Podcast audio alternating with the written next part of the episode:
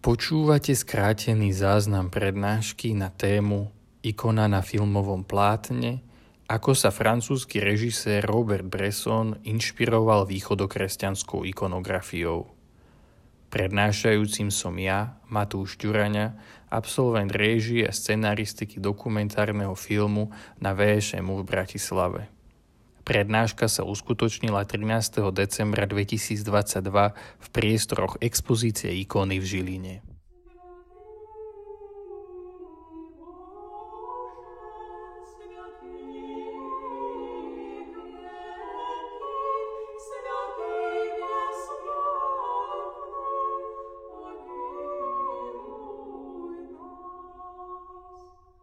Dnes by som vám rád porozprával o jednom vynimočnom režisérovi, eh, jednej vynimočnej knihe a teda jednom vynimočnom filme. Eh, je pravdepodobné, že väčšinu z toho, čo budete dnes počuť, asi budete počuť prvý raz a že to budú možno cudzie termíny a možno celé to bude znieť príliš teda vzdialene.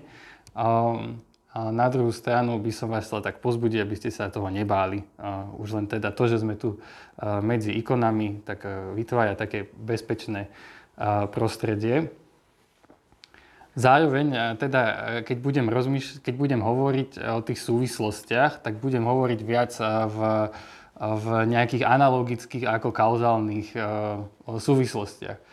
Chcem vás ale preto pozbudiť, aby, e, keď budete vlastne, keď budem ja hovoriť o možno nejakých termínoch e, z filmografie Roberta Bressona, aby ste vlastne tak občas tak pozreli na tie ikony, lebo si myslím, že tie súvislosti nájdete aj sami.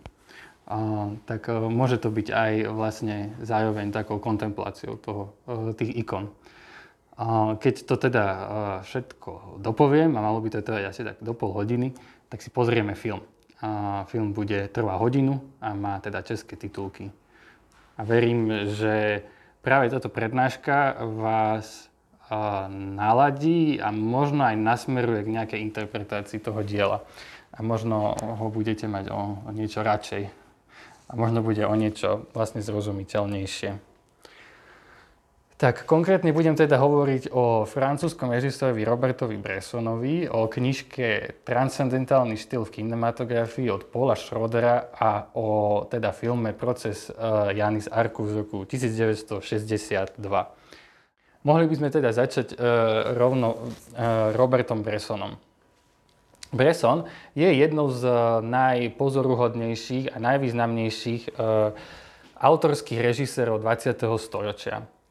Výnimočný je práve tým, ako originálne a zarputilo hájil svoje, svoj pohľad na to, čo je esenciou filmov, filmu a čo je podstatou umenia.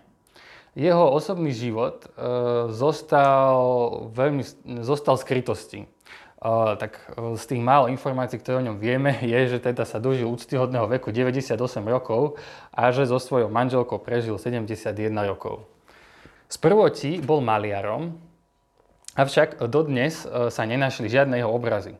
Nevedno, e, či zostali v rodinných archívoch e, ich vlastných, alebo ich Bresson nejak zničil. Čo je však podstatné je, že z tohto obdobia si Bresson odniesol možno dôležité poznanie, že svet vlastne nepotrebuje krásne obrazy, ale svet potrebuje nevyhnutné obrazy, alebo teda potrebné obrazy. Možno teraz to otázkou je, že čo sú teda tie potrebné obrazy. Myslím si, že možno si na to zodpovieme počas, počas tejto prednášky. Ale už teda ako maliar pochopil, že teda on sa nechce nejakým spôsobom esteticky opájať e, možnosťami perspektívy, fárieb e, a kompozície, ale teda smeruje k tomu, že, že teda tá maľba a to umenie musí mať v, nejakú významnejšiu úlohu v našich životoch. Musí vlastne presahovať len to o, zobrazované, a musí na ne, ale musí aj niečo zobrazovať aj niečo iné. Robert Bresson je podľa zase iného francúzského režiséra, mm, Jean-Luc Godarda, pre francúzsky film, respektíve e, Godard tvrdí, že Bresson pre francúzsky film znamená to, čo pre ruský román Dostojevský a čo pre nemeckú vážnu hudbu znamenal Mozart. Um, a potom ešte taký ďalší bonmot, uh, asi poznáte, alebo možno ste počuli už meno teda Andrej Tarkovský, ktorý konec koncov nak- uh, nakrútil film o ikonopistovi, Andrejovi Rublevovi, tak zo všetkých tých filmo, filmárskych os- alebo hej, filmárov alebo uh, filmárskych osobností si najviac vážil práve Roberta Bressona. A teda uh, môžeme sa teda pýtať prečo. V 40. a 50. rokoch 20. storočia francúzsky film trpí e, takou prílišnou teatrálnosťou, um, filmami s nákladnými kulisami, a možno už melodramatickými romancami a príliš epickými príbehami pre masového diváka. Robert e, Bresson odmieta túto tendenciu francúzského filmu a e, spolu s pár ďalšími autormi sa voči nej vymedzuje. On však e, funguje ako solitér. E, nie je súčasťou žiadneho väčšieho hnutia, ale pracuje e, sám. Možno práve preto on mal veľmi náročné podmienky na to, aby vôbec mohol svoje filmy produkovať. A aj to je dôvodom, prečo za svoj život nakrútil teda len 13 filmov. Jeho filmy, možno až na jeden, nemali takmer žiaden úspech v kinách a skutočné uznanie vlastne získali až v priebehu rokov. Teda našiel uznanie s oneskorením, avšak zase u tých najväčších filmových e, kritikov, vrátane teda Susan Sontag. No ja som z jeho e, filmografie vybral teda jeho možno najslavnejšie dielo a volá sa to Väzenská séria, alebo teda Väzenský cyklus. Ide o štyri filmy, ktoré nakrútil medzi rokom 1951 až 1962. Tento termín väzenská séria alebo väzenský cyklus e, vznikol teda až um, pomenovaním od filmových kritikov a nebol to teda jeho zámer nakrútiť štyri filmy s podobnou témou, ale teda spätne, keď sa pozeráme na tú jeho filmografiu, tak tam vnímame jeden a ten istý základný motív a jednu základnú tému. A tou témou uh, je teda sloboda, téma väzenia a téma milosti. To, čo možno, spája, to, to, čo možno spája tieto filmy z laického pohľadu je, že sú teda uh, v čiernobiele, že sú teda veľmi náročné na pozeranie a majú teda veľmi rigidnú formu. Veď zistíme to aj sami. Mm. Nie všetky majú explicitne náboženský obsah a dej, avšak význením jasne hovoria posolstva, ktoré môžeme nazývať kresťanskými. A tým je, utrpenie je nevyhnutnou cestou k slobode a tá jediná skutočná sloboda je milosrdenstvom. Čiže tak ako v, vo filme Denník vidieckého farára sa hlavná postava sama uväzňuje vo vlastnom utrpení a neschopnosti príjmať lásku a milosrdenstvo, tak, tak vo filme K smrti odsudený utiekol sa teda hlavnej, hlavnej postave e, z toho väzenia e, napriek všetkým e, komplikáciám podarí utiec. Vo filme Vreckár zase hlavná postava ako profesionálny zlodej tú skutočnú slobodu nájde až vo väzení, až tam pochopí, o čom je vlastne život. A zároveň vo filme Proces e, Jany z Arku, tak táto uh, uh, Jana z Arku až vlastne v, počas svojho pobytu vo väzení um, prijíma ten Boží údel, že už sa z tohto väzenia nikdy nedostane a že musí to prijať e, toto väzenie ako skutočnosť, ako predpoklad e, k jej vlastnej spáse. Aby ona mohla zostať verná a čistá. Je to samozrejme moja interpretácia tých diel, ale je teda položená o knihy teda Paula Schrodera aj o knihy Susan Sontag. Nechcem veľmi vstupovať do polemiky, že či teda jeho diela sú katolícke alebo protestantské, pretože on má aj silné jansenistické pozadie, alebo či sú len duchovné. Treba povedať, že Bresson bol veľmi aktívny a veľmi vážený v parížských katolických kruhoch, ale nie len v nich. A z jeho diela určite ide dojem nadnáboženského dialogu Napríklad teda v jeho filme nevznikali na objednávky ani cirkvi, ani iných um, inštitúcií. Um, Je však e, zaujímavé, že napríklad dnešný film, ktorý si pozrieme, tak e, si ho pozvali vlastne keď e, v prvý rok druhého Vatikánskeho koncilu si ho pozvali teda kardináli a počas teda koncilu im ho teda predstavil a premietol. A potom sa tam s tými kardinálmi, neviem no o čom sa tam rozprávali, to sa nevie, ale teda si ho pozvali do Ríma, že chcú tento film vidieť. A môžeme sa posunúť ďalej. Typickým znakom filmov Roberta Bressona je jeho silný formalizmus.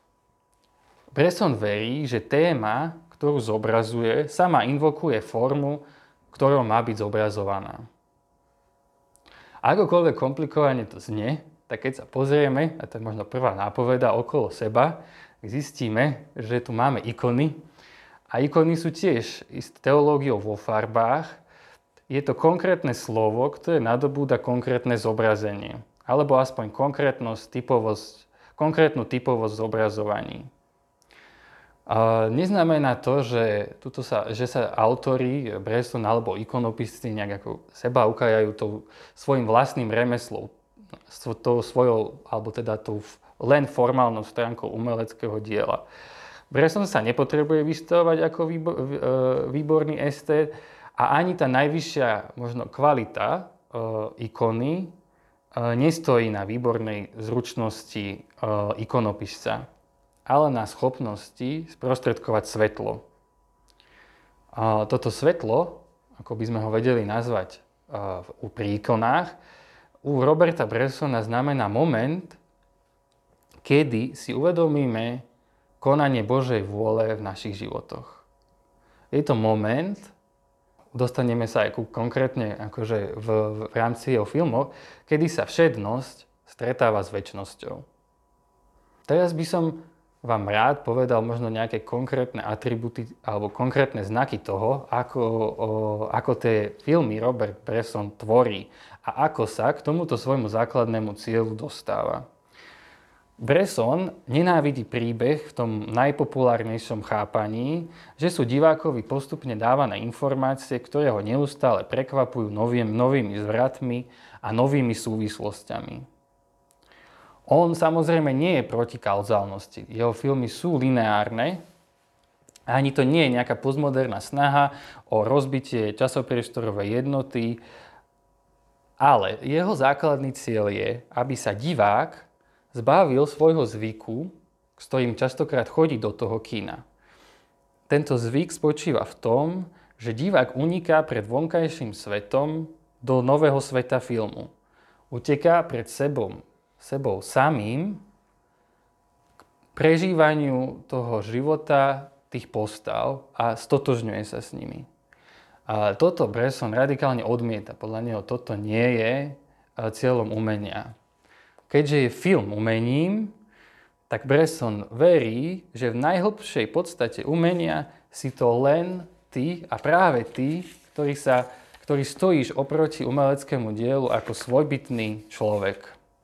A teda umením od seba neunikáš, ale do seba prenikáš. Dramatickým vrcholom Bressonových filmov je práve táto vnútorná transformácia, či už postav, ale aj jeho divákov. Prakticky to znamená nasledovné. Robert Bresson ideálne už v titulku filmu prezradí aj jeho koniec. Napríklad k smrti odsudený utiekol. Aby divák naozaj nečakal dokonca, či sa mu to podarí alebo nie. Alebo počas filmu neustále prezrádza koniec. Napríklad ako vo filme Proces Janis Arku, kde tam je jeden hlas, ktorý stále hovorí she will die, she will die, ona zomrie. Bresson hojne používa repetíciu a zdvojuje a štrojuje tú istú informáciu. To znamená, že napríklad sa niečo udeje vo filme, na vidiecký fajar sa stretáva s, s aristokratkou u nej doma a potom následne vo vnútornom komentári postavy počujeme, že sa fajar stretol eh, s aristokratkou u nej doma. Môže sa nám to zdať o, možno smiešne, alebo o, minimálne podivné. Ale zase, keď sa pozrieme na ikony, a mnohokrát, a napríklad aj na ikony e, Pantokraca, tak tiež mnohé informácie o tom, že Ježiš je Boží syn, že je, že je víťaz, že je král, sú vlastne niekoľkokrát znásobené rôznou symbolikou. Možno odlišnou, ale v podstate tie isté znaky, ktoré vlastne hovoria to isté, že Ježiš Kristus je spasiteľ. Mohli by sme toto nazvať, že divák vlastne robí všetko preto, teda Bresson robí všetko preto, aby teda sa nám to ťažko pozeralo. A aby sme sa s touto postavou len tak ľahko nedokázali stotožniť. Môžeme, v, v umení sa hovorí o, o takom termíne, o sudzovací efekt, ktorý teda priniesol do divadla, nemeckého divadla Bertolt Brecht, ale kde, kde u Brechta to smeruje k intelektualizácii umenia, to znamená, že tým, že popriem e, všetku tú div- ilúziu divadla, tak potom hĺbšie pochopím myšlienky, ktoré ten autor chce sprostredkovať, či už politické alebo inak angažované, tak Bresson má inú ambíciu. Bresson na piedestál stavia emóciu. Divák musí niečo pocítiť. A ako to teda robí? Ako teda um, tieto emócie uh, dosahuje? Bežným spôsobom evokovania emócií e, v muzických umeniach je performovanie umelca. V divadle, ale takisto aj vo filme sme zvyknutí, že herec svojim výkonom, svojou mimikou, gestikuláciou, svojou schopnosťou sa vcítiť do postavy a, a vyjadriť jej emočný poriv a skrze to my sme takmer až zvyknutí, že nás to strhne k nejakej katarzii, tak toto Robert Bresson odmieta. Bresson toto nerobí a dokonca to považuje za niečo nefilmové až antifilmové. Opäť, divák musí zostať svojbytným človekom. Nesmie sa stotožniť s hercom a jeho prejavom a zároveň herec sa nesmie stotožniť, e, nesmie nejakým spôsobom internalizovať prežívanie jeho postavy. Tento herec sa musí stať len jej povrchom. Bresson odmieta akúkoľvek psychologizáciu a vedie svojich hercov až k automatizovanému herectvu. Samo o sebe je to neskutočná metóda, ktorej by som mohol rozprávať ešte jednu celú prednášku. Prakticky to znamená, že Bresson nepracuje s profesionálnymi hercami, ale len s nehercami.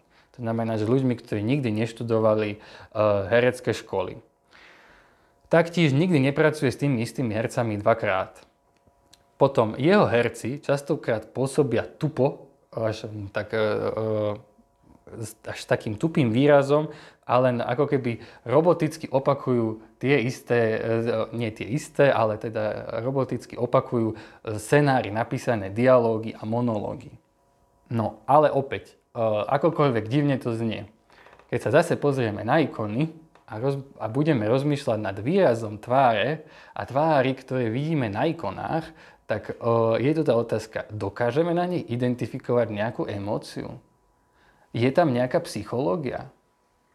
Je tam smútok? Je tam veselosť? Je tam radosť? Možno áno, ale ja ju tam mnohokrát nevidím. Takže, čo tým chcem povedať? Že tak ako, tak ako ikonám, tak aj Robertovi Bressonovi ide o to isté aby sme skrze vonkajšie mohli vnímať to vnútorné.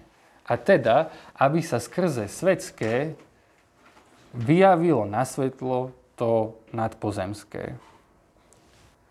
Takže v tomto, v, tomto, v tomto duchu si aj my tých hercov predstavujme, len ako keby také schránky, kto, cez ktoré mu sa musí dostávať na svetlo to vnútorné. Sa musí dostávať tá, ten duchovný alebo teda nadpozemský rozmer.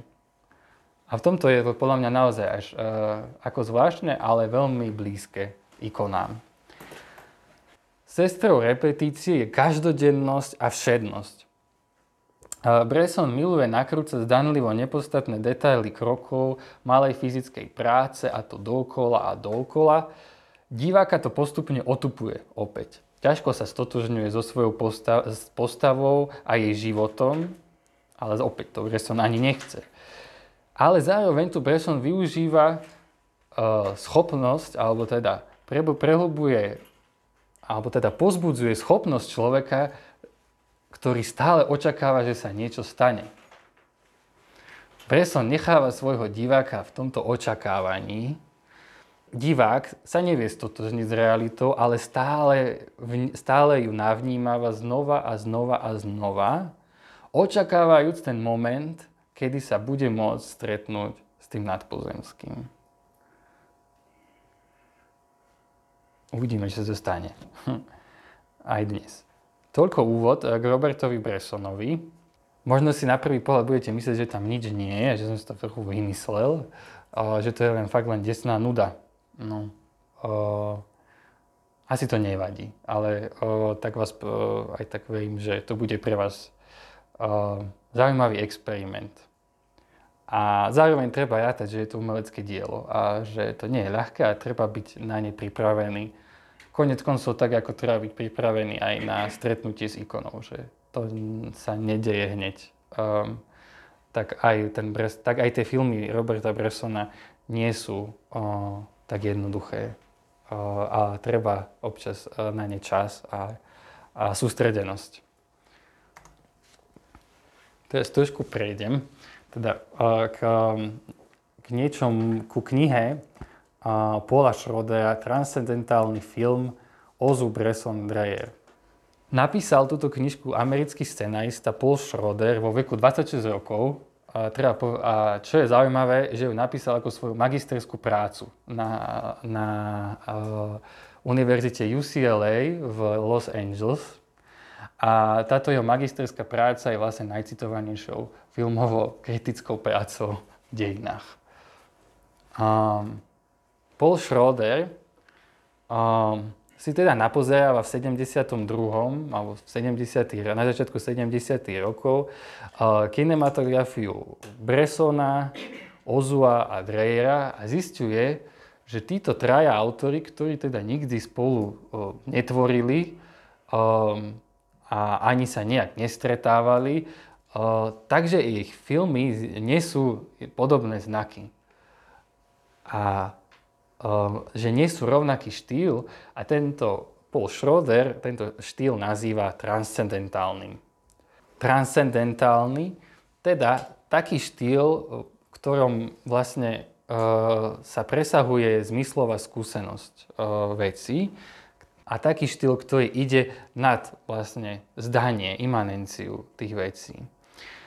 Len skrátke, Yasujiri Ozu bol japonský režisér 50. a 60. rokov, ktorý mal blízko k, hm, k zen buddhizmu a, a naozaj k takým tradičnej japonskej kultúre. A Dreyer je zase dánsky režisér, taký svetobežník, ktorý, ktorého štýl je blízky gotike.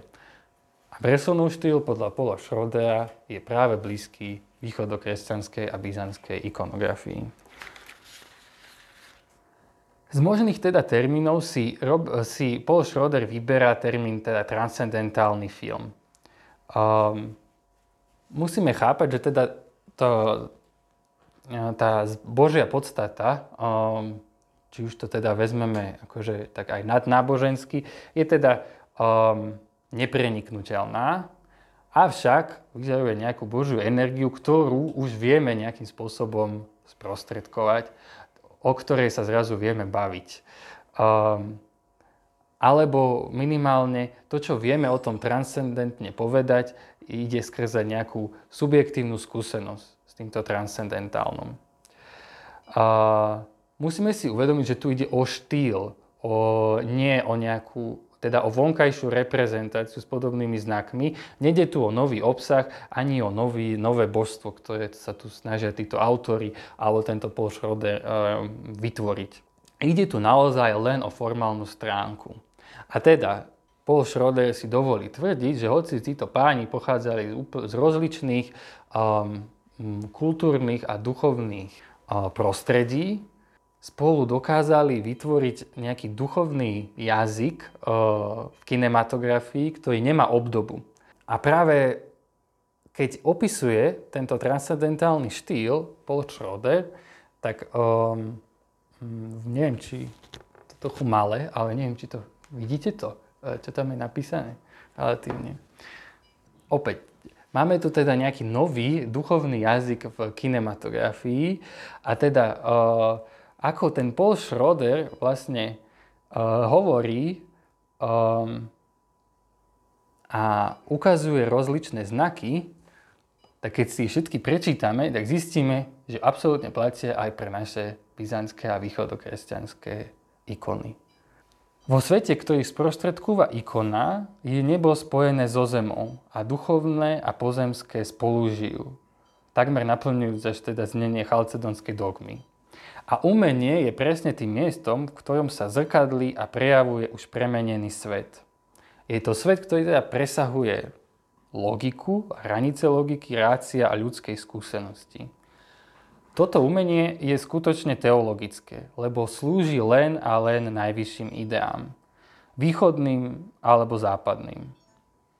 Umenie nie je, nie je priestorom, ktorom sa koná niečo originálne autent, alebo nejaké autentické hľadanie a seba vyjadrenie človeka. Ide len a len o vyjadrenie božského.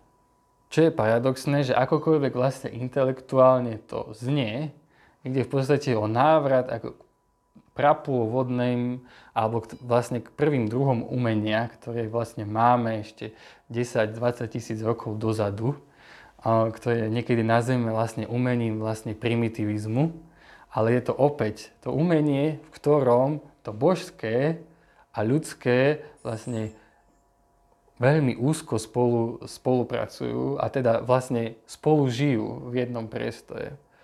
Takýmto umením je teda, je teda východná ikona. Um, je takým aj teda filmy Yasujiriho Ozu, ktorý opäť uh, možno naplňujúc tie, tie japonské myšlienky o tak prijatí absurdnosti a nezmyselnosti života a prijatie toho smutku a nájdenie radosti v tom smutku, v tom živote. U toho Bresona je to naozaj pochopenie toho, že, eh, toho, a prijatie toho utrpenia a ako nevyhnutného, nevyhnutnej cesty k spáse. Tak eh, vo vlastne všetci títo autory, alebo teda tieto rôzne štýly používajú rovnakú formu. A, a stoja na rovnakých princípoch a atribútoch. Tak knižka je veľmi, akože nie je ľahká, ale je to naozaj teda poklad, ktorom sa naozaj tento mladý Paul Schroeder s extrémne rozhľad, extrémnou rozhľadenosťou a intelektom púšťa do veľmi ambicioznej analýzy a veľmi takej živej syntézy teda rôznych teda filmov, rôznych umeleckých svetov, aby tu dokázal identifikovať spoločné znaky. Myslím si, že ten až taký nadnáboženský a evangelizačný rozmer je, je zrejmy. Opäť ich filmy sa nepozerajú ľahko a všetko to, to isté platí aj, čo som hovoril o Bressonovi, tak um, veľmi sa teda nelíšia. No a poďme teda k tomu poslednej, poslednej časti prednášky a teda to je úvod k filmu Proces Janis Arku. Ide teda naozaj o o form, možno formálne najrigidnejší a najstrohejší film z celej väzenskej série. Až natoľko, že ho teda mnohí nazývajú akože film ikonou. Pri písaní scenára sa Bresson inšpiroval prepismi zo súdneho konania so Sveticou, ktoré v, na začiatku 20. storočia zostavil Gilles Quichra a neskôr upresnil Pierre Champion. Um, ak som to správne pochopil, tieto, uh, tento, tento záznam toho súdneho procesu uh, 500 rokov nebol, alebo 600 rokov nebol k dispozícii. Um, a asi sa mysleli, že neexistuje, alebo že sa stratil. No a uh, Robert Bresson si celý tento uh, proces prečítal a zostal teda naozaj udivený sám Bresson si, po, si teda dal uh, ako za ambíciu uh, sfilmovať tento, uh, tento súdny proces. Preto sa to volá proces uh, Janis Arku. aj tento film. A podarilo sa mu z, vlastne zredukovať do jednej hodiny celý tento proces. Čo toho Bressona najviac inšpirovalo na Jane z Arku, je jej až obdivuhodná múdrosť a zrelosť, s akou odpovedá na otázky svojich sudcov a, a teda prokurátorov. Zároveň ambíciou Bressona bolo vlastne hlboko prepojiť ten osud a, a Janis Arku a, s Kristom a so svetými.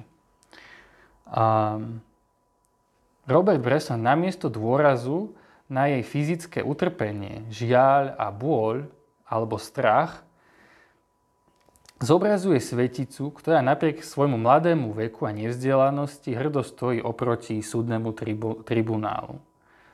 Bresson vydedukoval, že Jana z Arku nemohla odpovedať na základe vysokého intelektu, ale vďaka inšpirácii priamo od Boha. Ako v rozhovoroch spomína, najsilnejšiu vetu z celého procesu považuje Janino verím, pretože mám vôľu veriť. Svetosť Jany z Arku vyžaruje z jej pevnosti, odhodlanosti a čistoty. Potom nie náhodou ju potom Bresson sníma v meravo pokojnom pohľade, ako by písal ikonu. A Bressonovi nejde ani o sympatiu, ani o antipatiu. Bresson chce, aby sme boli pohnutí jej hrdinstvom. Aby cez uh, Janu z Arku prežarovalo svetlo. Zároveň v takej jemnej ambivalentnosti ju necháva v, v tých posledných minútach nahlodanú pochybnosťami, či toto je naozaj zmysel toho života a toho utrpenia. Ako hovorí Bresson, alebo mm, a, a, ako nás vlastne učí aj kresťanstvo, ak chceš vyhrať, tak musíš najprv prehrať. Um, a to je vlastne to, čo sa tá Jana z Arku učí. Um, učí sa to, že sa z toho väzenia nedostane a snaží sa prijať túto Božiu vôľu. Že hoci e, verila v ten svoj údiel alebo v to svoje poslanie, um, prinavrátiť Francúzsko, e, prinavrátiť francúzsku slobodu a vrátiť ho vlastne jej občanom, tak príjma to, že alebo otázka, či to príjma, alebo nepríjma to, že sa jej osobne to nepodarí. Bresson tu opäť pracoval s nehercami v hlavnej role s mladúčkou Florence eh, Delay. Bresson tu minimálne štilizuje eh, stredovek, pretože chce, aby jeho odkaz zostal aktuálny dodnes. Mm, Jana má preto až neutrálne mužské oblečenie a krátky strih vlasov, eh, podstate až taký bežný moderný účes. Bresson chce byť moderný alebo inak, chce byť nadčasový, aby sme jeho dielo nečítali skrze špecifický historický kontext, ale skrze univerzálnu tému ľudskej duše, ktorá príjma Boží údel. Zároveň Bresson nechce, aby kostýmy, maska, líčenie a dokonca ani kulisy o, nás nejakým spôsobom odvádzali od toho najdôležitejšieho vo filme a to je tento vnútorný konflikt alebo to vnútorné prežívanie e, jeho postav. Paralela s ikonami sa opäť ponúka, e, kedy je znázornené len naozaj to, čo je potrebné. Možno aj odpoveď na tú základnú otázku, že prečo teda ten Bresson sa rozhoduje, že netreba malovať krásne, ale potrebné obrazy. Um, film pozostáva teda naozaj len z, z, z vypočúvania, a teda z týchto, um, alebo takmer len z vypočúvania Jany z Arku. Uh, v podstate sa skladá z otázok a odpovedí. Skladá sa rovnako z mnohých uh, pohľadov.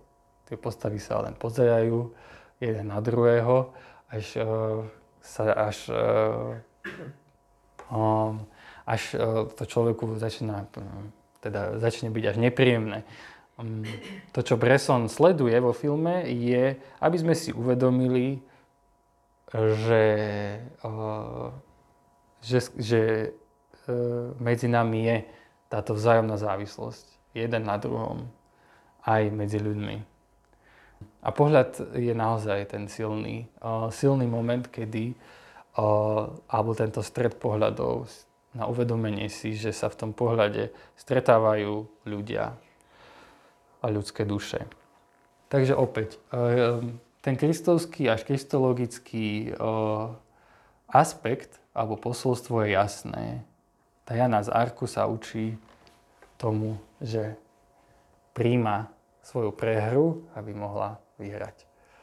Na tomto filme sú podľa mňa presne zrejme všetky, všetky tie atribúty aj toho transcendentálneho filmu, ale rovnako, čo sme si vlastne hovorili o Robertovi Bressonovi.